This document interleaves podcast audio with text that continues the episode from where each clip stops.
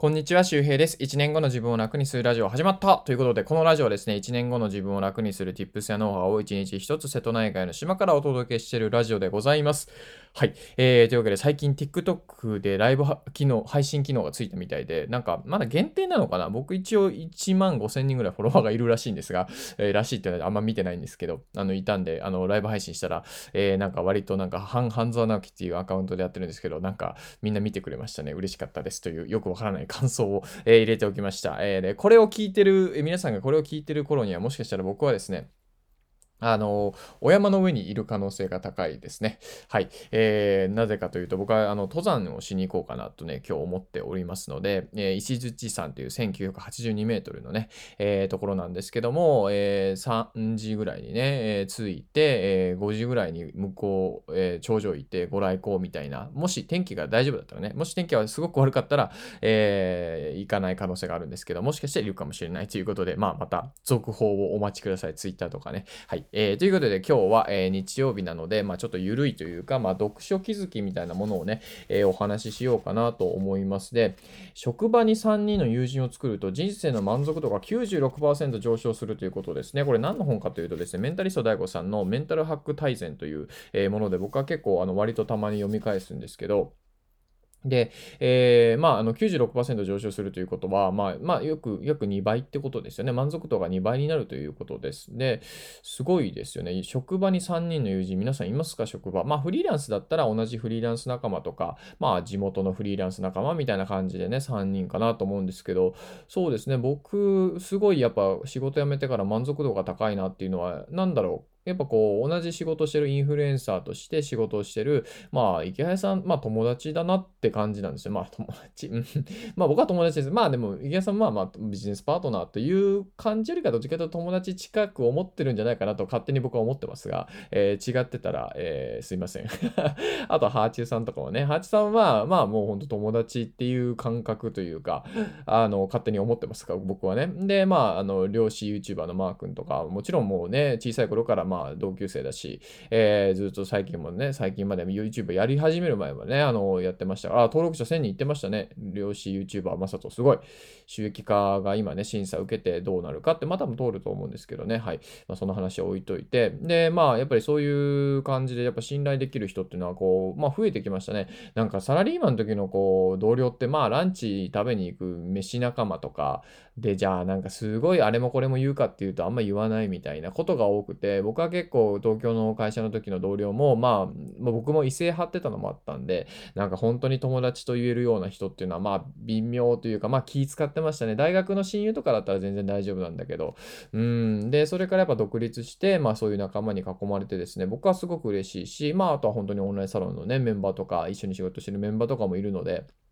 あの、そう考えたらたくさんいますね、僕ね。おたくさんいるのは結構、今思ったらかなりいるぞ。なんか仕事辞めてからの方が増えた気がするな、そう考えると。ああ、そうですね。で、えー、職場に3人の友人を作ると人生の満足度が96%上昇するということなんですが、えー、なんかね、人間関係の良し悪しで生活の質は大きく左右されますが、規則正しく健康的な的な運動や食生活をすることよりも、いい人間関係を保っとることで、えー、2倍も寿命が長くなり健康でいられるということが分かってるということです。なんか人間関係が大事らしいですね。なんかさ、確か結婚してない独身男性の平均余命じゃない、余命の中央値か。だから、何歳で死ぬかの中央値ですね。一番数が多いところですけど、それがね、65歳、66歳とか7歳なんですよ。年金をもらい始めて1、2年で亡くなっちゃうってことですね。中央値一番多いところで。怖いですよね。だから人間関係って大事です。やっぱ孤独は怖いですね。まあだ、いい孤独もあるんですけどね。はい。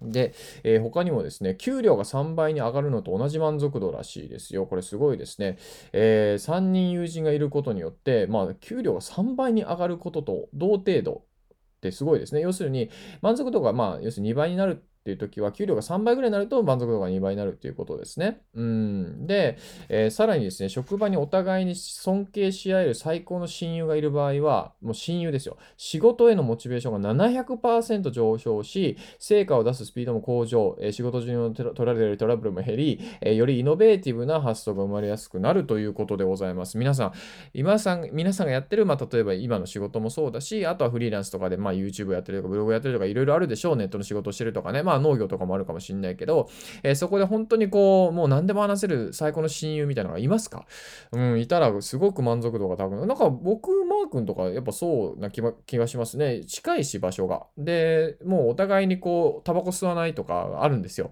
うん。まあもちろん、ハチさんとか池谷さんも吸わないけど、まあなんか、じゃ場所がちょっと遠いもんね。うん。あの、もちろん本当に、あの、めちゃくちゃ大尊敬してますけど、うん。でも、なんか本当にそういう、こう、マー君が漁師 YouTube を始めてくれてから、よりなんかね、あの、楽しくなったような気がしますね。僕自身も本当に。で、えー、他にもですね、面白いものがありますよ。えっ、ー、とですね、仲良くなりたい人とは3回2人きりで会おうらしいです。はい。3セット理論らしいですね。なかなか気になる、えー、ね、男性とか女性がいる人はですね、え、1回会ってダメだったら、あの、そこでね、あの、なんか、あ、ダメだとは思わないということですね。3回ぐらいあって、それでも無理だったら諦めようっていうことらしいです。で、えー、続いてですね、そんな、えー、じゃあ仲良くなりたい初対面の人で、えー、短時間で好感を得る3つの会話のルールっていうのがあります。これ、1つ目がですね、相手との共通点こそ最高の会話の糸口。やっぱ共通点がいいらしいですね。共通点が多いほど相手に好感を持たれやすいというデータが多数報告されていますということです。好きなファッションが同じ、出身地が同じ、うんとか苦手な食べ物が同じ、共済化である点が同じとかね。まあ、ワーママとかさ、新ママとかもあります、あるかもしれないですね。で、えー、3つの会話のルール。2つ目、えー、3ワードプロフィールを準備する。あなたを表すキャッチーな言葉を3つ決め、会話に挑みましょうと。えー、3は科学的に見て記憶に残る最大数の、最大限の数。えー、例えば、フラメンコを習い、えー、毎朝糖質制限弁当を手作りする丸の内 OL という具合ですということですね。えー、こういうふうにすると、自分の話をしなければという気分になり、心の距離が縮まりますということらしいです。はい。で、で3つ目、会話のルール3つ目、バックトラッキングします。これはなんかあの、言葉尻をね、相手の言葉尻を繰り返すってことですね。まあ、オウム返しするとか、例えば、ああ、今ランニングにハマってるんですよ、とかって言うと、はあ、ランニングって、そうそうそう、あのー、全然前は走れなかったんだけど、とかっていうのをこう、後ろを取っていくってことですね。これすごくいいらしいですよ。あの、なんか、まあ、偏方性の法則みたいなのも働くのかな。はい。で、えー、ちなみに嫌われる話し方はですね、なんかね、あ、あの、同じ話をするとダメらしいです。うん、要するに、まあ、同じ話って言っても自分の話をずっと同じ話をするみたいなね。まあ、僕もね、まあ、サラリーマンの上司でもずっと同じ話してる人いたんですよ。本当にいるんだと思って。なんかもう、妖精界の話だと思ったなんかファンタジーの話だと思ったんですよ。飲み会で同じお話をする上司みたいな。本当にいるのかなと思って、本当にいましたね。見つけたと思いました。妖精見つけたみたいな。うん。何のレア感もないけどね。はい。まあそうそう、そういう、まあ同じ話をするっていうのもあダメだし、あとは相手が決定する権利をえ奪わないということですね。まああなたはなるまるするべきですみたいなね。まあ相手の状況も分からずにそんなことを言うのはよろしくないということです。まあ僕もちょっとやりがちなんですけどね、気をつけないといけないなというふうに、え思いました。で、あとですね、いろいろ情報を詰め込むとですね、えっ、ー、と、怠けタイムを予定に組み込むと生産性が上がる。皆さん、なんか生産性上げたいと思った時に頑張らないとといけないと思って思ってるかもしれない知れませんが、人間にはね、モラルライセンシングっていう厄介な心理があってですね、これはね、要するに、えー、ダイエットしてて、なんか今日ジムで30分、あ、じゃあ1時間も、えー、なんかトレーニングしたんだから、アイスぐらい食べていいよね、みたいな、なんかそういうなんか、あの、反動があるんですよね。少し悪いことしてもいいかなって考えてしまうらしいです。なので、もうあえてですね、なんか1時間2時間頑張ったらですね、えー、その後1時間とかサボる予定を入れるということですね。YouTube 見て、積極的に YouTube を見てダラダラしようとかっていうことですね。えー、すごくいいいいことですよね。で、あとですね、生産性の点でいくと、先延ばしすると1日2時間、年間114万円無駄にするということです。年間114万円。これ、すごくない？要するに先延ばしやめたら年間114万円儲かるというか、損がなくなるということです。先延ばしによって平均的な人であれば、1日2時間金額にすると、年間114万円も無駄にするというデータがある。人間は一旦集中が切れて、またその集中状態に戻るまで約15分かかる。誘惑に勝つには脳内コントラスティング、現実の自分と理想の自分を対比させて、その違いを際立たせるといいよということでございます。えー、このメンタル、人生があるメンタルハック大全、えー、著者メンタリスト DAIGO さんの本でございますが、えー、Amazon のリンクを入れてございますので、えー、もっとね、読みたいとか、手元に辞書として置いときたい人はぜひ、えー、購入してみてください。というわけで今日は、えー、ちょっとした読書ネタを、えー、お提供、ご提供させていただきました。ぜひ参考にしてみてください。